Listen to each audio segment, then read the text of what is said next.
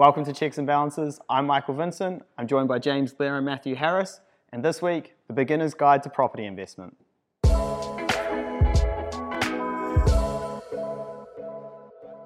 For those that are watching this on podcast, I love the double thumbs up to start with, Matt. I'm just excited to be here again. Yeah. Dream come true. Yeah, I mean, Queenstown for the weekend, straight into a podcast. How good's life?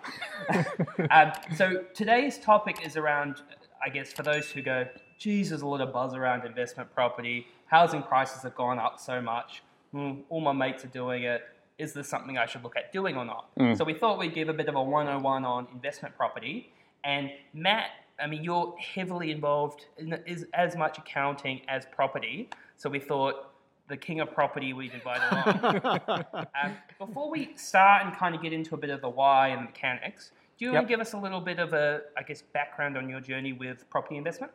Yeah, absolutely. So I, I like the fact that you talk about me being as much an accountant as, as a property investor. The king of Probably property, I fair these believe. days, Yeah. isn't it? Look, Yeah. it, it is really fair. So I've been a property investor for uh, well over 12 years. I don't want to say the word 13 on camera, but uh, uh, and I've been an accountant for about 15 years. So they go pretty hand in hand, my journey. And I have uh, built a, a reasonably large property portfolio. I've helped a lot of clients build reasonably large property portfolios, and uh, I just I really love it as an investment discipline. And the reason I like it is because it's, it's relatively easy. It's easy for people to understand. Yeah. It's passive. The people who have the money that you want uh, to get, they understand it. So the banks. Uh, and I think you know if I'm going to look at some of the reasons why it might be better for some people than investing in shares, for example, uh, it- for me it's the leverage piece Yeah. not everyone can afford to put five hundred thousand dollars in a port, uh, investment portfolio and wait Yeah. wait for a return. Yeah.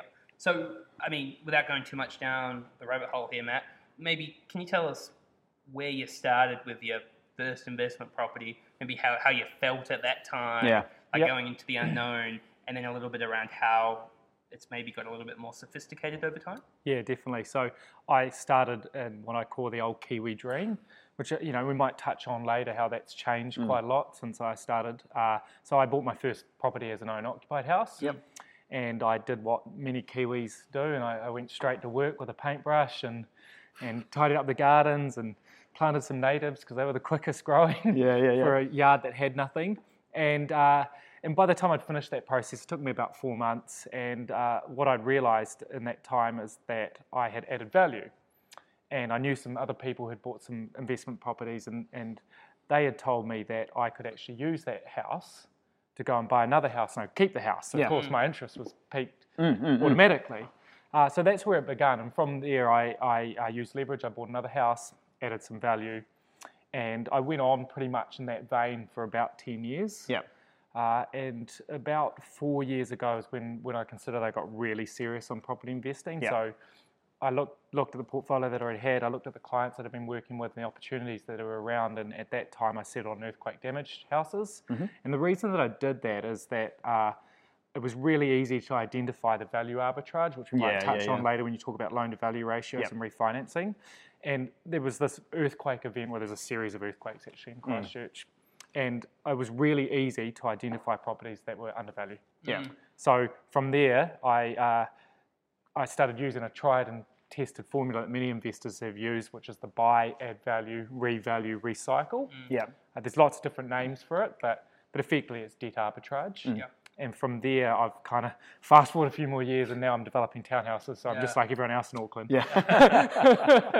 one, one of the things I like about your journey is, I mean, when you do say 12 years, it's quite a bit of time. Yeah, But if, it you, is. if you think about, I guess, your property portfolio now, which is, you know, pretty sizable, Yep. and going what you can do over, call it a decade, Yep. you can actually do quite a lot with Yeah. a clear strategy, adjusting to the environment and a little bit of elbow grease along the way. Yeah, definitely. And I think the time bit's important. Mm. I always describe property as a get rich for certain thing rather than a, a um, get rich quick. Yeah. Yeah. And so for me, those first five or six years were really important because that allowed equity to gain in the portfolios. Yeah. Yeah. And you can't go straight into developing townhouses, for for example, without equity. Mm, mm, mm. Uh, and you and you, you won't always recycle equity as quickly as you think you can. Yeah. So the yeah. time piece is important. Mm. And I think that's um, what we'll sort of touch on a little bit of how to do it is about that equity piece because fundamentally they're looking for equity, income, and then you know, a couple of other minor things. So those are the main things you need to um, to have uh, to be able to start purchasing those investment properties. Yeah. Before we go any further, yeah, I mean, it brings a smile on my face when you talk about doing renovations and what to do. Yeah. um, makes me recall a time uh, in my first investment property when um, I needed to replace a deck. And uh, a, a young Michael Vincent, I believe a couple of days before he moved to the UK It was a while, 24 hours before I moved to the UK. I was like, you know, the classic Kiwi, hey mate, fancy helping me build a deck? And he's like, rightio. Um, anyway, so Mike and I built a deck which at best could be described as average. Yeah. Um, the funny thing was, um, my dad had a bit of free time at the time, and goes and goes, um, "Hey, I'll help you like nail in the deck." So he bought some knee pads. Um, he went around and kind of like nailing them all in, um, and then deck was looking like, yeah, as good as it was going to look. yeah. And then go outside a couple weeks later, all the nails are rusted through, and and um, anyway, we didn't buy galvanized nails. Um, we bought indoor we bought indoor nails to put on the deck. We pulled it all up. My dad came back with his knee pads a month later, knocked them all back in. Uh, The funniest part of the story is I didn't have the heart to tell Mike for five Yeah. I, I didn't actually I didn't actually find this out. Probably about eight months ago, ten months ago now. I was I, I mean I was astounded, but yeah, yeah. Yeah. You were uh, you, you were pretty uh, forgiving there when you said we didn't buy galvanized nails. Yeah. To be honest, James, I didn't buy galvanized nails. Yeah, yeah. yeah. And and you and you've been sticking to the story for a long time, going, um, uh, I bought the right coloured box. It was the wrong nails in the box. No, it was a red box, Yep. galvanized enough nails. times passed. Yeah, yeah. We'll never find No out. one will yeah, know. yeah, yeah, yeah, Um, so anyway, choose you, choose the right people when you're going to do Get the right um, tradies. property. Um, but let's let's jump let's jump into it. So I think a really important starting point is going. Firstly, Matt, to your point around um, this is a long term game, Mm. It's not a short term game. And when you have people buying um, property and you go, wow, I've made a hundred, two hundred thousand dollars in Mm, mm. twelve months. Yep. You've got to make sure as a starting point that you're jumping into it for the right reasons, Yep. with the right expectations. Yep, that's correct. So long-term property investment is effectively wealth creation over time. It's a Mm. really simple concept, and and I, you know, we have plenty of clients in the last 24 months that have made 100,000, 200,000. That isn't normal. yeah. Can't be the expectation. Can't be No. the expectation. And I think those clients, you know, if the market does go backwards for a while, which is conceivable, uh, what you've got to understand about property investment and why I like it so much is that if all else stays equal, you've got a tenant, you have a house. Yep. It doesn't matter if the market's going up, down, or sideways. Uh, usually you're relatively safe. And the bit where I concentrate on with investors who have multiple properties and things are going quite well is go, have you actually addressed the risk piece? Yeah. Which is the individual part, because that's when it comes unstuck. Mm, they mm, lose a job, someone Yeah. dies. All of a sudden, it all comes sick, unwound. yeah. yeah, Uh, you can re-tenant a house as long as the house is fine. yeah. Yeah. So similar to the share market, right? The share market can have a return of, and I don't. I think properties are a lot more stable than like the share market volatility, but you have to be going. I don't want a return over 12 months. I want an expectation over 10, 15, 20 Yeah. Yep. years. Correct. Um, so first starting point, Matt. Maybe for somebody, I mean, this is a, a beginner's guide to investment property. Yeah. If I've never had property before, why, why am I going to buy an investment property? Yeah, I, th- I think it come, it's going to come back down to the, the uh, leverage part. Yeah. So what what what, what does leverage? Yeah, so leverage uh, means that the bank is going to give you the majority of the money to buy the property. So if I'm going to, yeah, I'm going to use a million dollar property. That's probably average now in Auckland. Uh, so if I'm going to occupy that property, I might be able to get up to 90% lending on that. So Yeah. the bank's going to give me 900,000. I have to put $100,000 in, Mm. but I'm going to keep 100% of the gains. Yep. Yep. So leverage re- increases your rate of return exponentially. Yeah. Uh, and potentially, if you're, um, say, you've owned a home for quite a while, especially over the last few years with house prices moving the way they've moved, you might have, um, say, a million dollar home with a five hundred thousand dollar loan, right? Which means you don't necessarily have to put cash forward Correct. in that scenario. How, Yep. how would how would that scenario work? Yeah, so what the bank, it's probably actually better for Mike to answer, but I do know. Uh, they, what the bank does is they look at both properties' value and they, they might say your investment has to have 40%, your owner occupier can have 90%, Yep. and, and they will just do the calculation over both, give you the money. Yeah, so so long as the uh, the loan to value ratio across all of the portfolio doesn't exceed their limits, then you can use the you know 100% debt finance your next property purchase. Some of our customers are in a situation where they they see an opportunity, they see the house they want, it's an investment property, they don't quite have the equity there for a traditional lender, um, but the deal is just too good to pass up, right? And that's when we do start to look at some of the near prime lenders who maybe have different loan to value ratio um, policies uh, and can actually help you get a little bit more equity out of the property if you can't, you know, if you don't want to pass this opportunity up and wait another 24 months to get that uh, the equity that you need. Yeah, and I think that's actually an important point. You said deal, you said opportunity. When I look at property investors now, I think uh, if you treat it more like a business mindset and you go, some people go automatically, oh, Resimac, for example, is Yeah. about half a percent or a percent higher than the bank rates. Yep. They go, oh, no, no, it's not the bank rate. Actually, what they should be looking at is the opportunity. Yeah. The opportunity cost of not doing it, the opportunity of owning that property, uh, the end game. So someone like Mike would enter into that probably with a 12 month plan to take them to main bank anyway. Yeah, yeah. Uh, and that mindset's really important as the prices of properties increase, the complexity increases, uh, and the risk increases. Yeah. And being able to jump on those opportunities earlier comes back again to that time and market thing. Yeah. We're not trying to time it, you know, I'll wait six months because the interest rates might go down a little bit. No, it's, it is that time and market thing with us, and the longer you're in there, generally the better. So that is one of the strategies to sort of uh, release a little bit more equity out of your home. Um, but you know, generally speaking, the main banks are, are- are pretty good. Can I ask you, Mike, just on for those that have have a home loan with a main bank, Yeah. and they go, you know, these kind of other lenders, you know, historically maybe have some bad connotations as finance companies, second tier lenders, um, higher interest rates. What what are they like to deal with? What do the interest rates look like? Is it safe to go with? What? Yeah, yeah, yeah. Well, um, when I talk about near prime lenders, I'm not talking about um, some of your more specialized lenders like your uh, your asset finance guys and maybe some of the property development stuff. I'm I'm talking mainly about sort of Resimac, Bluestone Select, those sorts of lenders. So um, they're sort of one or 0.5 of a tier underneath a bank. Um, you know, what is the interest cost? Yeah, it's going to be a little bit higher. Um, you'll probably end up paying 0.5 to 1% over, um, but they will price that based on the risk of you um, and your application and your deal. Um, so you can expect a little bit of variance there. What do they like to deal with? Uh, you know, in my experience, very responsive.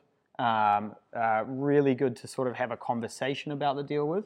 What you'll find a lot of the times at banks is um, they can be quite difficult to get things outside of policy or outside of um, you know the first. Once you get your first no, very hard to get around that first no at a bank. What some of these more uh, what the near prime lenders are good at is tabling that discussion. Being like, hey guys, here's what I want to do. Here's why I want to do it. Here's what the upside is, and they're better at looking at those sorts of deals. Yeah, and can I just jump in here? Uh, one of the prime reasons we, reasons we might take a property investor to a second tier uh, or non-prime lender is because when a bank lends, they, there's the two pillars that they basically lend Yeah. on: equity and servicing. At one of those second tiers, we can drop one of those away for a little bit, Yeah. not forever, but probably for a while. Yeah, yeah, yeah. And uh, then we can put the plan in place. So it helps people who want to be a little more aggressive with their investing who maybe don't have quite enough equity yeah. Uh, or quite enough servicing right now, but over time they might to, to get a bit faster through the process. Yeah, yeah, Yeah. and you're not going to leave them there forever, Mike. Like you've, as Matt said, you've got this. There's a plan to try and get them back over a period of time to a main bank. Yeah, and that all depends on them, what they want to do, how aggressive they are, how much their income is, and but all of that you just you you have that robust discussion with your broker, with the lender about these sorts of things. You put a plan in place, and we'll tell you what the cost is going to be. So we'll tell you what the all-in cost is, and, you, and and like Matt said, you look at it like a business deal. That extra half a percent or the fee that you're paying or something, that, that's just the cost of doing business. It'd be just like if you went and opened up a business or something and you had to pay rates, this, that, the other. It's exactly the same. You just internalize it into the calculations and then you look at your ROI based on the back end of that. Yeah, Exactly. Yeah. Um, so I, I think like one of the main benefits when I'm talking to my clients around investment property is you've got your um, your your income coming through, and then you've got your investments and you're paying down debt. But an investment property, um, sometimes, certainly with interest rates the way they are at the moment, they can sit as, as Matt pointed out, its own little business. Hmm. So it sits with the side, the rent goes into the account, the expenses go out, and as interest rates go up, you might have to top that up. But it can sit as its own kind of hmm. servicing Yep. universe. Yeah. Yep. And what you guys know, this is the best bit hmm. about it. Business in reality is active as hell. Yeah. We're all in here at six thirty or whatever the Yeah, time yeah, is yeah. at night filming a podcast. Yeah. Property investment's passive. Mm. You can go to your day job, you can go overseas, you can be asleep. Yeah, yeah, you yeah. sleep during the middle of the day Yeah. or And- at night. Yeah, oh, exactly. And so we sort of touched on a couple of pieces there. So the, the equity piece and the why. Um, the other sort of bit that a, um, or the other thing that a uh, investment property is going to give you is income, right? So that you are going to get a rental income coming in. Um, when you're applying for the mortgage or the finance or the funding, you know the banks will take that into account. The lenders will take that into account. So it's really important to look at um, the rental income that the property is going to generate, um, and then that's going to add to your ability to borrow money. Yeah. So let's say somebody's watching that and you're like, you've convinced me. I've got the equity in my home. I've got the income. Um, I understand this is a long-term burn.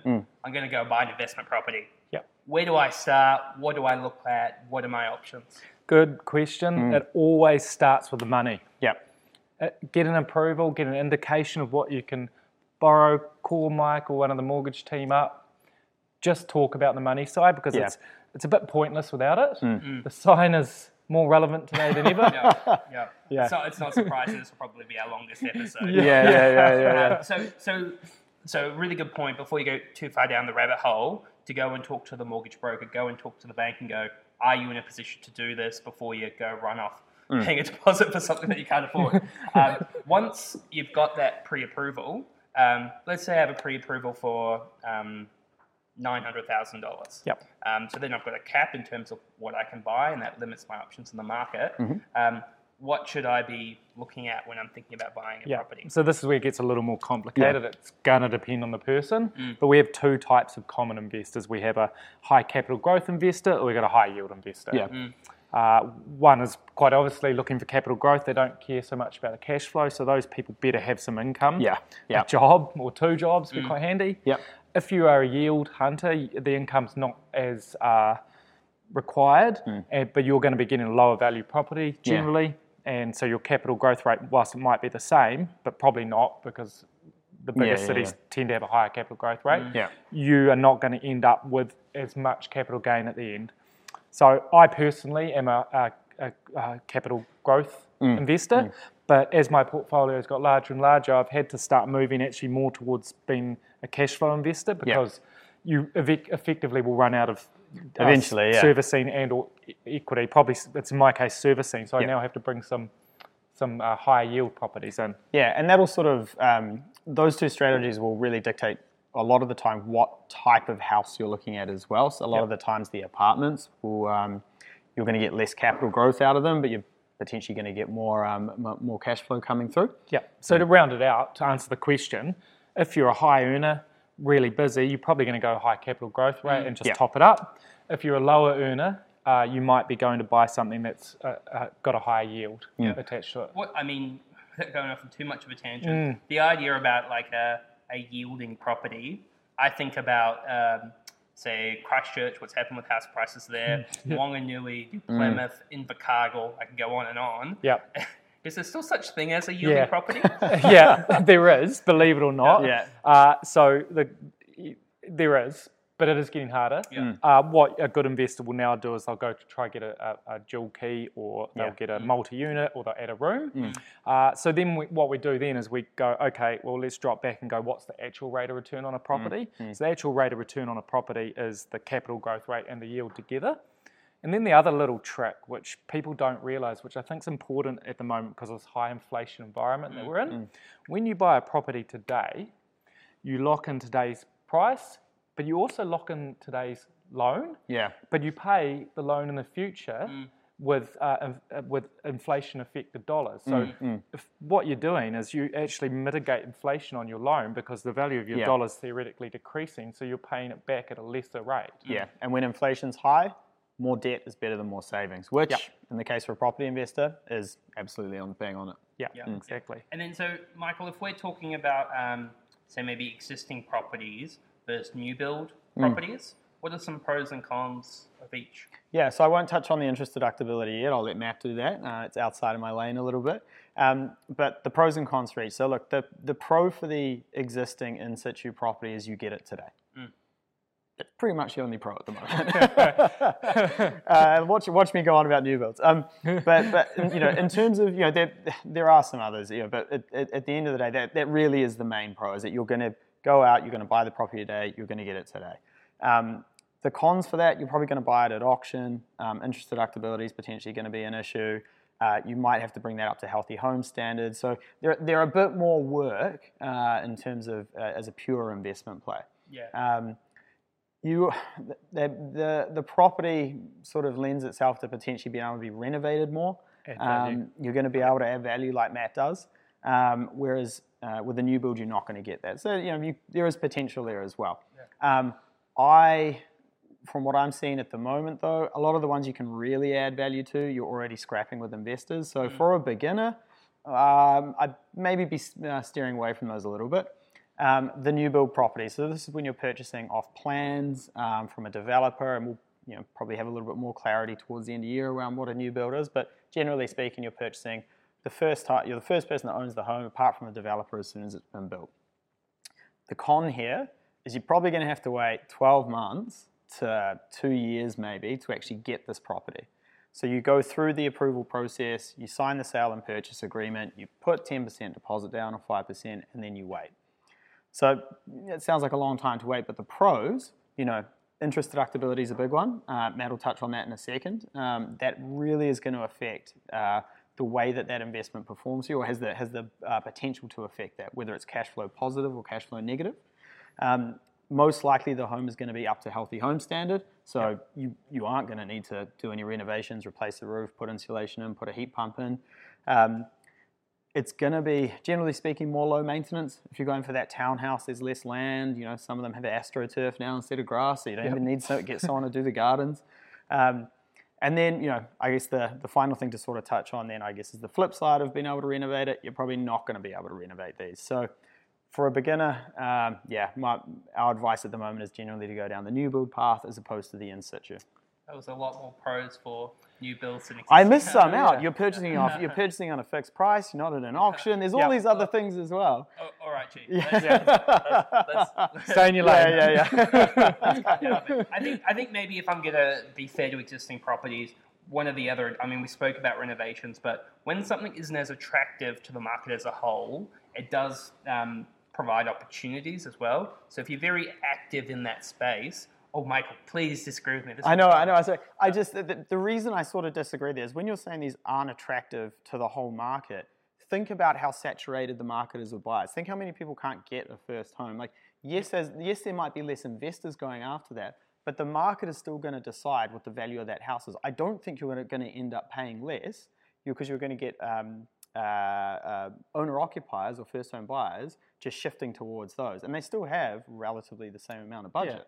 Uh, and we, we've got a fundamental supply issue. Yeah. And there's not only do we have a supply issue, there's less houses than ever for sale at the moment. Yeah. So I, I tend to agree there's more pros for new builds now than uh, than there is for in situ. That's only a recent thing. Obviously, with interest deductibility, it's changed the playing field quite a lot. Yeah. Uh, I think that uh, you, all your points are, are, are valid, basically. That If you're a, a um, new build investor, low maintenance, easy to rent, lock in today's price, you don't have to compete for it. Yeah. Typically been easy to buy. But let's watch that change Yeah, yeah, with interest yeah, yeah. deductibility Yep. being Yeah. removed. So uh, probably most viewers be aware that the government's announced that interest deductibility has been, been removed from in situ properties going forward. Yeah. Uh, it's getting phased out for current properties. We're only in year one of the phase out. Mm. My prediction by the time we get to year two or three, uh, we will see an uptick in the demand for new builds, which already is quite high, Oh yeah. uh, as people bail out of in situ. Mm. Uh, but also, what we'll probably see is rents rise, and the Yeah. people with in situs who hold on to them won't actually be too affected. Mm. Capital growth rate might slow down a bit, Yeah. uh, and then developable sections, if you have one, they will they will go to the moon, which Yeah. is what I like to say a lot. Yeah. Um, Not Yeah. like you have any skin in the game. There. no, yeah, no, yeah, yeah, yeah. Unbiased. Yeah. unbiased, yeah. So what about the um the tax implications? yeah, I think really important. Yeah. Uh, when you have an in situ property Mm. uh, and you remove the tax deduction by large, that's your largest deduction. So Yeah. what you have now is a, is a, a cash flow, oh, sorry, a, a net profit for tax purposes up here. Cash flows down here. Mm. Mum and dad investors, the largest group of investors in New Zealand, Mm. will have to be digging into their pockets. Yeah. A lot of them won't be able to. Mm. So two outcomes: either they have to sell, that can have adverse tax consequences, Brightline, for example, Yep. Or they have to put rents up. Yeah. And what I think will happen is the rents will start to be put up by the people who are savvy, Mm. then the people who have to will follow, Yeah, yeah, yeah. and then yeah. the market will follow because that's how markets work. yeah. yeah. Yeah. I know producer Tom's looking at us being like, what are you guys up to? You're over, you're over 25 minutes. He goes, there's only so much room on the SIM card. Yeah, yeah, yeah. Before we wrap up, though, it would be irresponsible not to talk about risks and downsides when Yeah. you're buying Yeah. investment property. So um, let me start, and then if you can think of some good ones on top, um, jump in. The first one is around we've got record low interest rates, and interest rates are starting to look like they're moving up, like we've recently done. Yep. As Mike pointed out a few episodes ago, he is interest rates. I am interest jeez, you rates. enjoyed that, didn't you? I can That's speak like- more economics if you want. Please don't. Yeah. Um, Stay in your lane. Yeah. so, so if, if interest rates increase, um, uh, it's highly likely that your property will go from making you money to you having to top up Hmm. um, your property um, on a fortnightly or weekly basis Yep. or whatever it might be. Now, if you're not in a financial position to be able to do that, um, you really need to think about is this a good idea for me now or is this something I should do I should do later? So the big thing is going interest rates aren't going to be as low as they are now. Are you going to be okay in the future? Yep. What other cons do we have to investment property? I think we already touched on one earlier the fact that uh, the, the risk is actually in the person, not in the property or the investment. Yeah. A lot of people do not insure themselves for risk. Yeah. Uh, you see it every day, I see it. Yeah. Uh, we sit with people and, and they don't even have a will, Yeah. you know, let alone yeah, yeah. a level of insurance. So I think that's another risk. I think um, one of the overarching ones is always just going to be that diversification piece. No, and that is, comes more from what do you want out of these investments as opposed to do I think it's going to drop 80% in one year? And that's, you know, like we've talked about before, when you get to retirement, is just having a property portfolio the right thing? Or actually, should I look to diversify a little bit? Yeah, and mm. there's a really good point around what are your goals mm. for this investment. So if you're going, I want income from this investment in the near future, mm, probably not the ki- kind of person we're talking about. I think if you've got a lump sum of cash and you're looking to draw an income earlier, you can only take the rent. You can't, uh, you know, sell a bedroom to go on a holiday. Is the old analogy. So making sure the property is the uh, property is the right investment to achieve your goals. Let's wrap it up there. Plenty of stuff that we worked through today. Matt, uh, we're going to have to have a chat about this after you running over time. we'll, we'll talk about it. But I think there's probably enough room and enough material for us still to run through. I mean, Mike, we didn't, we got through like half of our notes today? Yeah, we, we could definitely do a part B for this one. Yeah. or even a part two. Yeah. Um, so we'll, we'll wrap it up there. Thank you very much for watching. If you made it to the end of the episode, well done on you. Um, before we wrap up, you might go, well, there was quite a few jar, a bit of jargon in there. What does yield mean? What does equity mean? LVR. LVR. If you're not sure what it means, check out our new series on YouTube called Money Bites. Two minute episodes where Mike and I break down a money jargon concept and talk about what it means, why you should be interested in what it means. Matt, we might even get you in a couple of those in the future. I'm going to be a star. um, so thank you very much for joining us this week. Make sure to subscribe, give us a like, and also give us a review. And we'll see you next week. Cheers. Thank you.